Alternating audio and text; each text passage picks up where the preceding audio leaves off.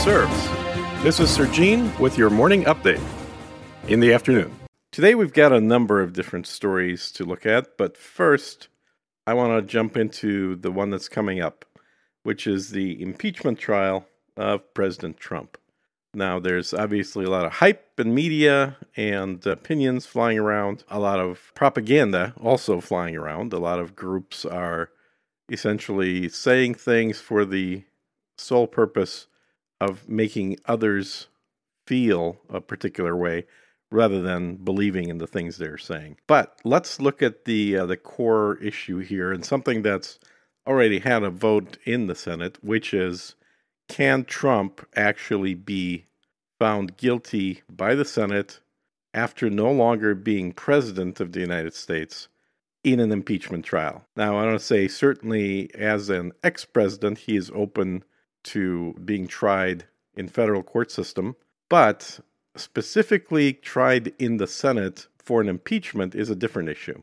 I think the short, easy answer there is no, he cannot, which doesn't mean they're not going to try and do it, but certainly historical evidence as well as the actual words of the Constitution point to the answer being no. The process of impeachment was created specifically to be able to remove somebody from a position of power who is abusing that position in one way or another. And there's actually, if you look at the full list of impeachments from the beginning of the United States to present, there is only a handful of them. It's only been used, well, I can count them, I guess. Let's see 1, 2, 3, 4, 5, 6, 7, 8, 9, 10, 11, 12, 13, 14, 15, 16, 17, 18, 19, 20, 20 times. This will be the 21st time that there's an impeachment coming from the House to the Senate. And during that time, well, of course, uh,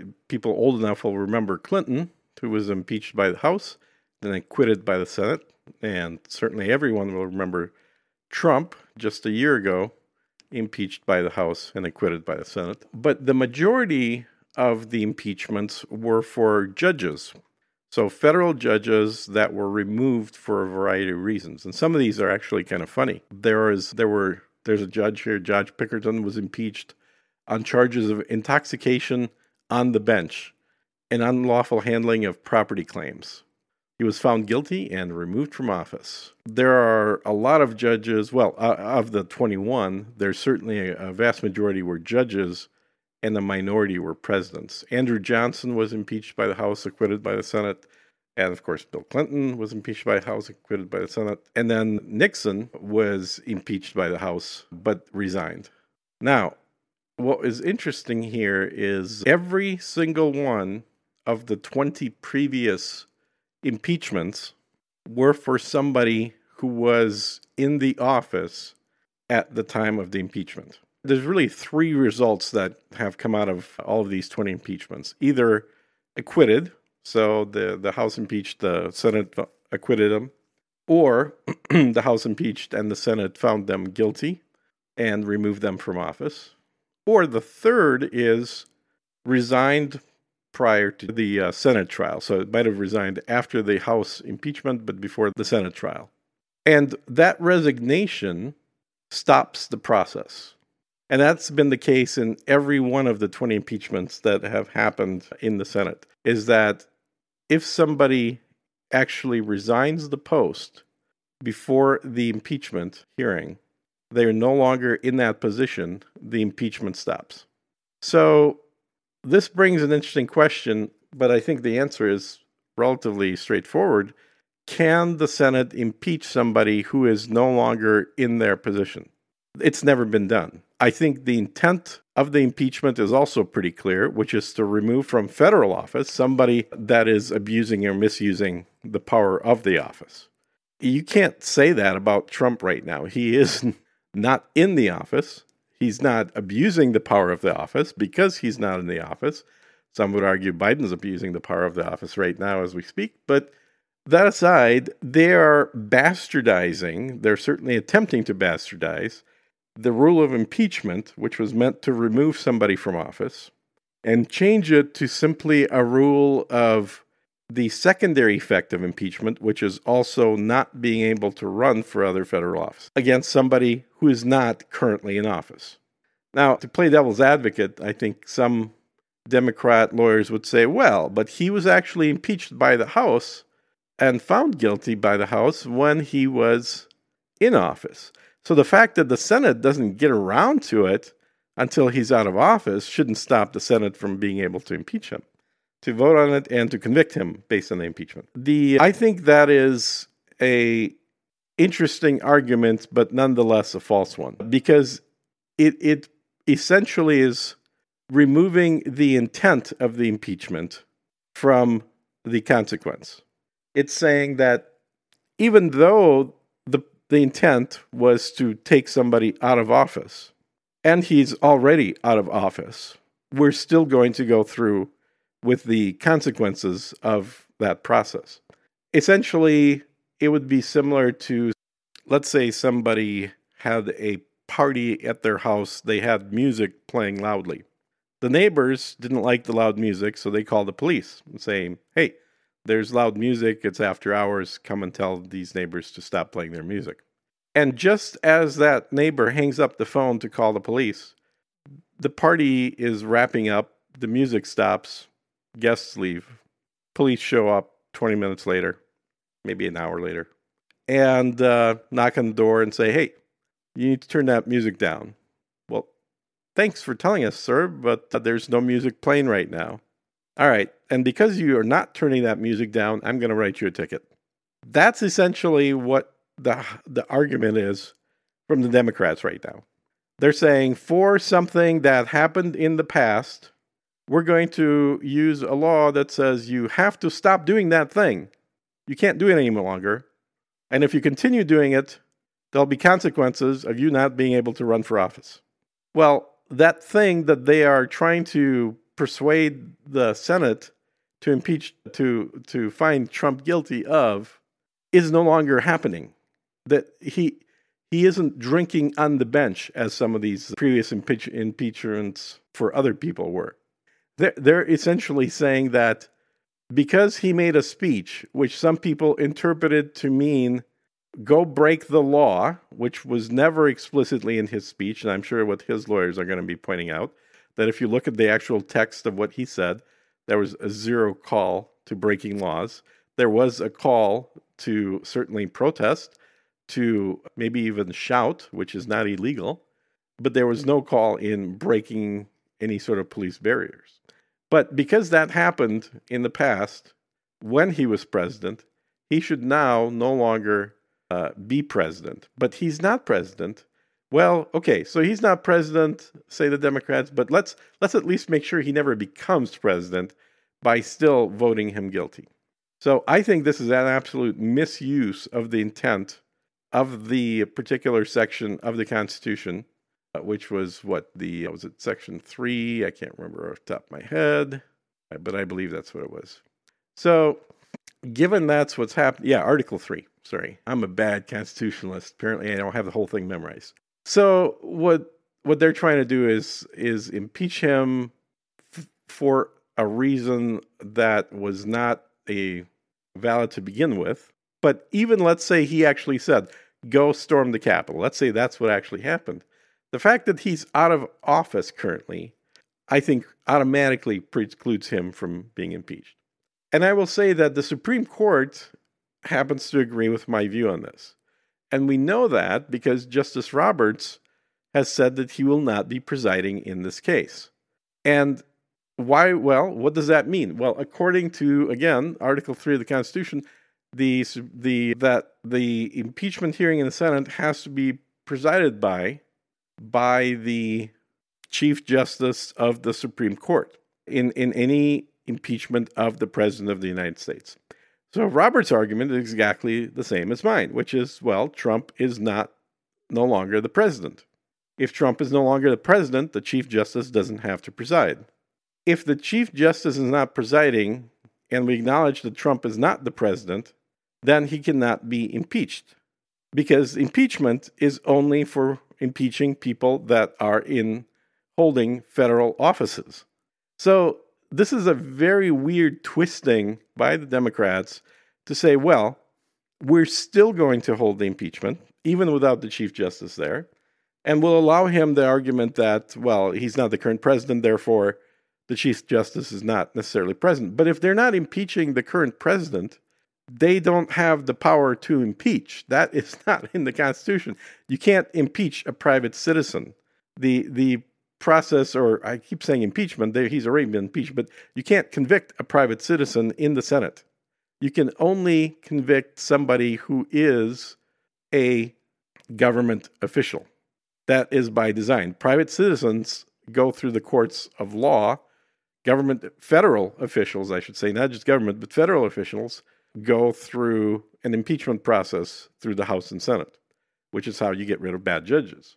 So I think the Supreme Court, uh, Justice Roberts, has made it pretty clear that his reading of the Constitution is that his presence is only required during the, the, the impeachment trial of a president.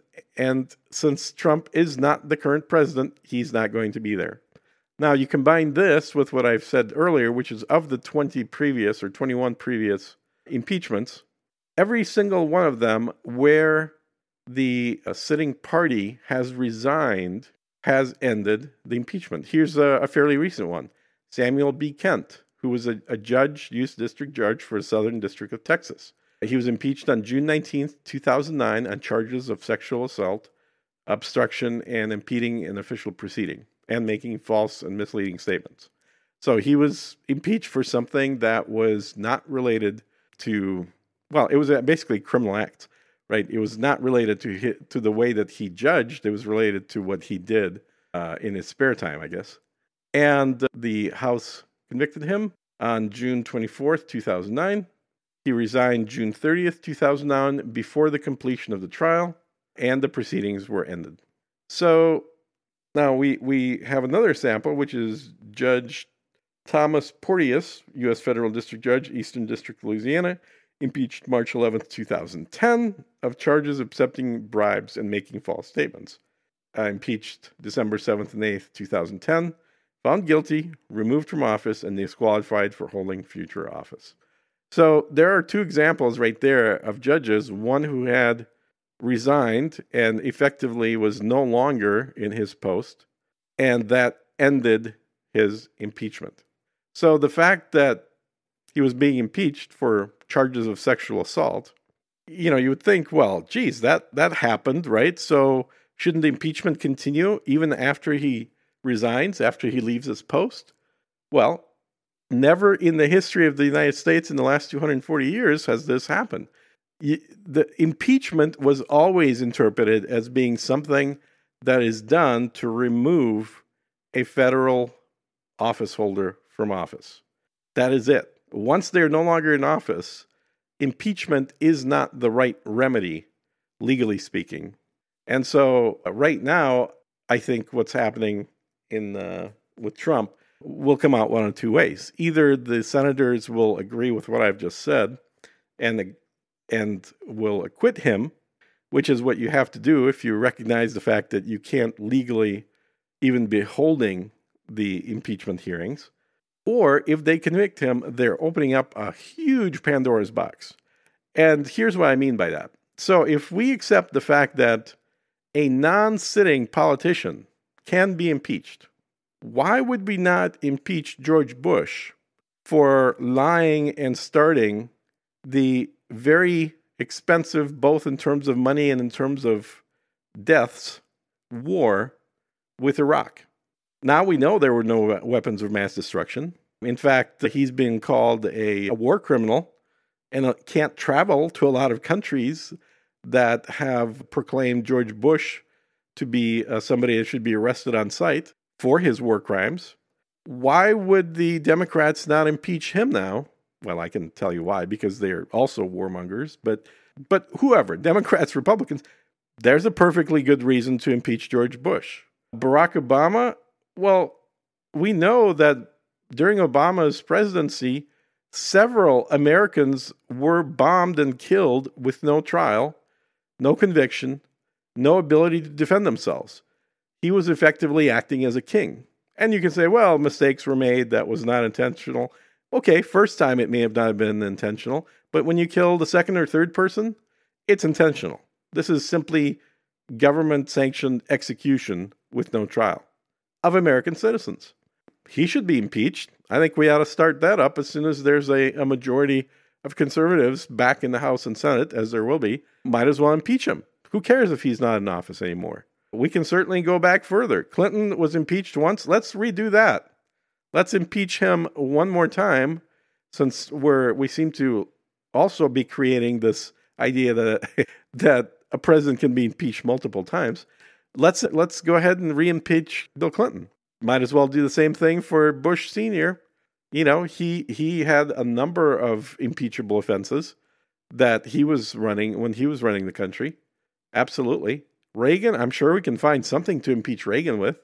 I mean, literally every president, if you can go back with hindsight being 2020, looking back at history from many years on down, looking at the mistakes made slash abuses of power, you could probably come up with an impeachable offense for every past sitting president. So this really opens up Pandora's box. I think the idea of impeachments being uh, being done for every election now is probably already happened. I mean, I, I think that there are plenty of plenty of people on both sides of the aisle right now that are going to be more than happy to start off impeachment proceedings regardless of who's voted in next election. And I'm sure it'll, it, well, it, I can't say I'm sure it will. It may even happen for Joe Biden. It depends. It depends if Biden survives long enough to last through the next election. Because there's certainly a chance during the next election that there will be a conservative wave sweeping through the Senate and the House. And if both the Senate and the House flip and become Republican, which remember, Obama during his first term, he had both the Senate and the House as well, uh, and then it flipped. So, and actually Clinton did, I think, as well, and then it flipped for him. So, if there is a flip like that, what's to say that Joe Biden won't be impeached immediately after that newly minted Senate and House class uh, comes in? There's nothing, right? There, There's because impeachment now no longer means this person did something inconceivably bad that everybody on both sides of the aisle agrees on. Impeachment is now simply a political tool.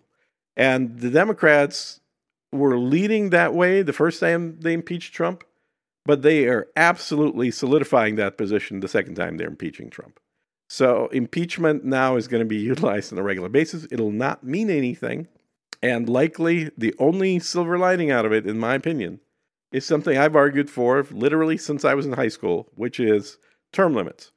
So if every president gets impeached and every president can only run once, that's a win in my book. Even even for the good presidents because ultimately if we limit the number of times somebody who's a good president in our minds can run, I think that is more than offset by limiting the number of times that a bad president can run.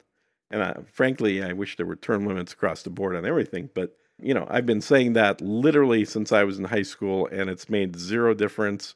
It, it because once a politician gets into office, what politician is go, going to ever vote for limiting themselves from something that they honestly consider to be a job?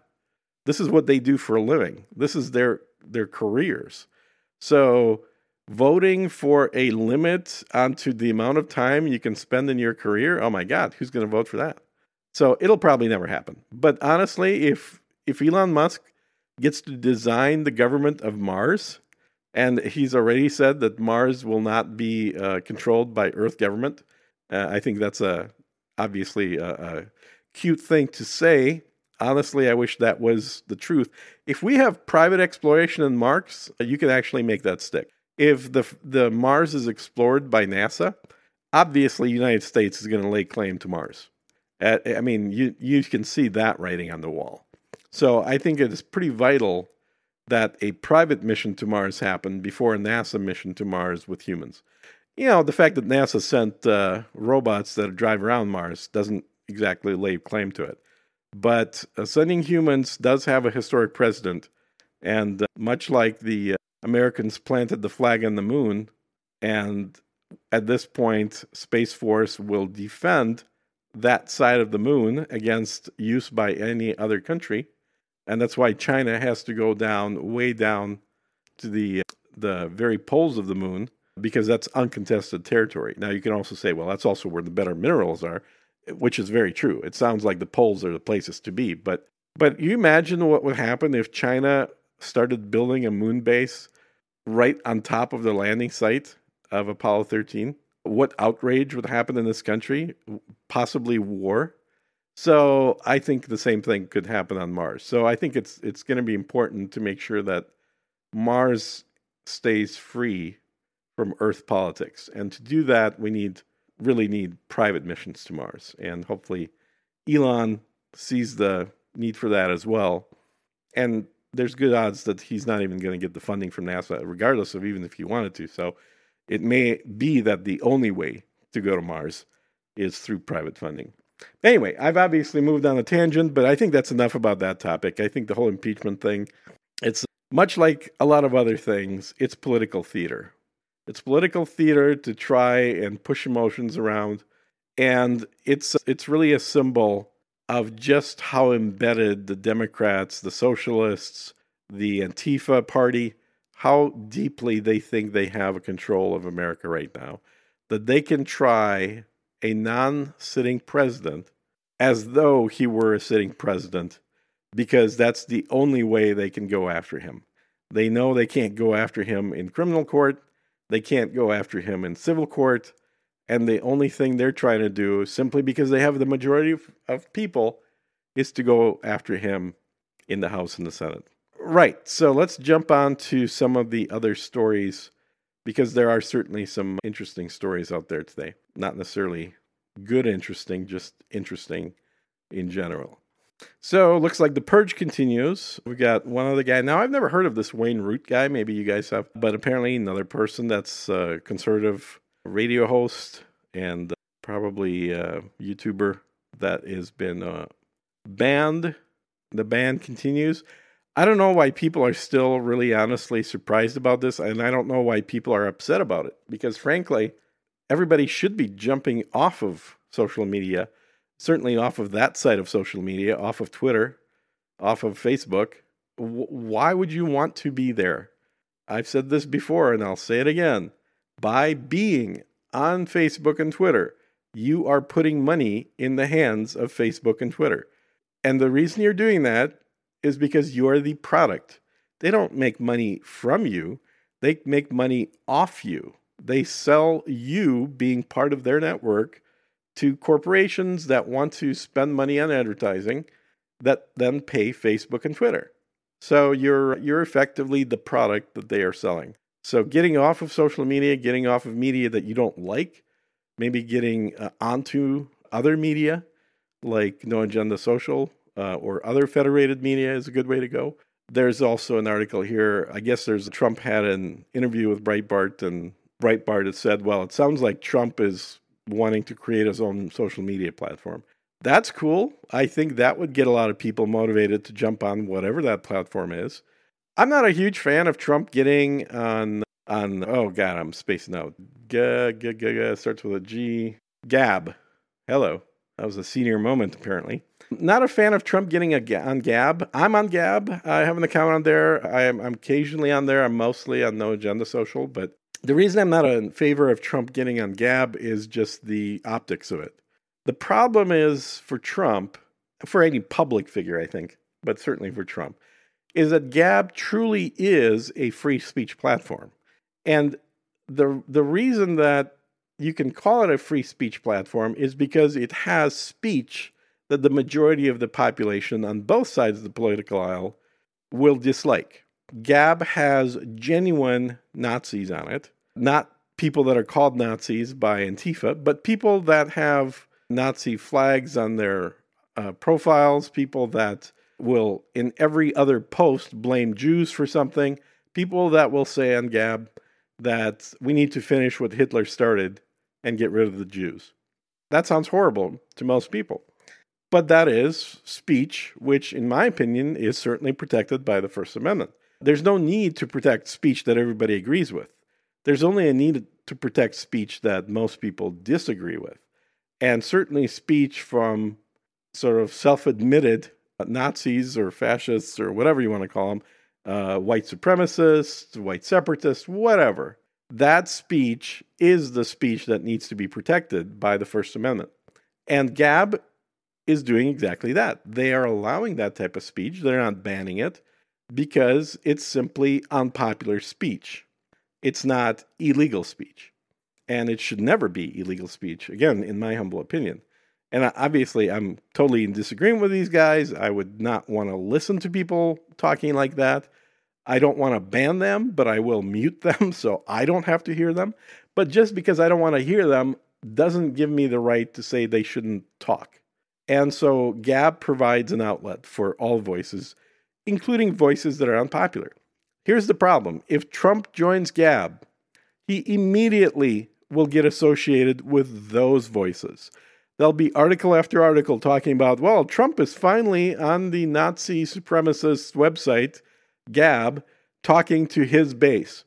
And then through Trump, there'll be a line drawn from people advocating killing Jews to Trump to all 78 million people that voted for Trump. And the Democrat news media will say, see, we told you these entire group of, of Trump supporters are all Nazis. And we've been saying that for years. And here's proof. Here are some snapshots of comments made by these Trump supporters. Do you see the problem here? You're talking about the fringe, less than 1% of the population that is talking about things that 99.9% of the population finds abominable but nonetheless, again, in the, in my opinion, they should be allowed to talk like that because they have the same freedom of speech that everybody else does. But tying Trump to that group, which will happen if he joins Gab, will not only paint him in a worse light than he already is, but it will paint every other person that supports Trump in that same light. It's it's really the association effect of if you can if you can find somebody that uh, you don't like and then draw a line of association from them to somebody that nobody likes well that that's modern politics for you that is exactly the way that you depopularize somebody that's how you effectively change the narrative about a group of people from simply being supporters of a particular politician to being supporters of the Nazi genocide of Jews. So hopefully Trump isn't going to fall for that. And I know that uh, Kushner is getting a lot of a lot of negative comments uh, about him encouraging Trump to stay away from Gab. But I understand why, and I actually think it's a good idea. So even if you're a supporter of freedom of speech, there is a good argument for Trump to not be on Gab and to be on a network that is a little bit more moderated, a little bit more conservative, but not completely open, free speech at all costs the way that Gab is. So it, it's it's interesting, and I wish this was not the case, but it is the case that in order to avoid painting the entirety of the voters that voted for Trump with the same brush as Holocaust deniers, Trump needs to stay off Gab. But again, I say all of that with a pre well well with an admission i guess that i'm also on gab and i also think that even though i don't want to hear those voices those voices absolutely have a right to speak. And i'm very happy that gab is providing a complete and free first amendment opportunity to everybody on any political spectrum and incidentally, there are also anarchists on Gab, not just Nazis. There are also just extremely far deep anarcho socialists on there. There are, you know, every manner of opinion that is being driven away from mainstream can be found on Gab. And that was their whole point is like, look, just because I'm, you know, have certain opinions doesn't mean that I'm going to push those opinions on everybody else I'm going to allow every voice to be uh, spoken, and anybody that doesn't want to hear that voice can go ahead and mute those voices on their own. We're not going to do it for you, and I respect that. So Trump hopefully stays away from from from Gab, and we'll be hearing more about this because I know there are people that are pressuring him to jump on Gab and jump on something at least. Hopefully, I think the best plan is honestly, given that he's got the money, is just to start up a new social media platform. Frankly, for that matter, a new TV platform, or just buy CNN. One of those two, I think, would work well.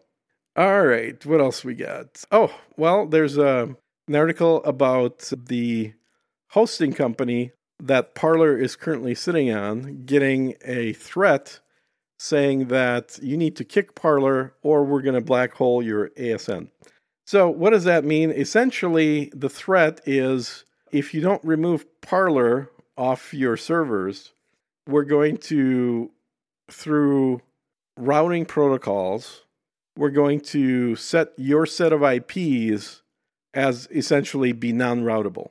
And I've talked about this in the past as well, not on this podcast, but certainly people that have heard me either speak about it or write about it know that I predicted this is coming. I, I absolutely predicted that after you have large websites simply removing user base, the next logical conclusion is there will be domain blocking. And then after domain blocking, there will be IP blocking. So sites that are deemed to be unworthy will not be able to be connected to by people because their their DNS names, you know, yahoo.com, google.com, whatever. The the top level domain names or maybe not the top level but the specific site names although it probably will be a top level they will n- simply be blocked for users. So if you want to and this hasn't happened yet but it could easily happen that right now if you go to gab, uh, gab.com you get to the website. But what what could happen is you type in gab.com and you get a message that says, for your safety, access to this site has been removed by AT&T, by your ISP, by, you know, whoever your ISP is, or or any of the cell phones, right? Any of the cell phone companies you have your cell phone through, they are effectively your ISP for data on that device, so they can limit what you can access. And then, you know, the workaround to this is to use IP addresses. So, well, all the DNS does, all that going to gab.com does, is translate the DNS server translates that into the actual IP address of the website. So you could say, well, I can bypass that. I'll just use IP addresses. You can, unless somebody does what these guys are threatening to do, which is to to black hole the set of IP addresses, in which case they're removed from the ability to be routed to. So now, even if you have the IP addresses or the DNS name, neither one will work because effectively you just can't get from here to there. It's like the old saying goes, right? Now, this is actually very common. Saudi Arabia does this, China does this, Iran does this.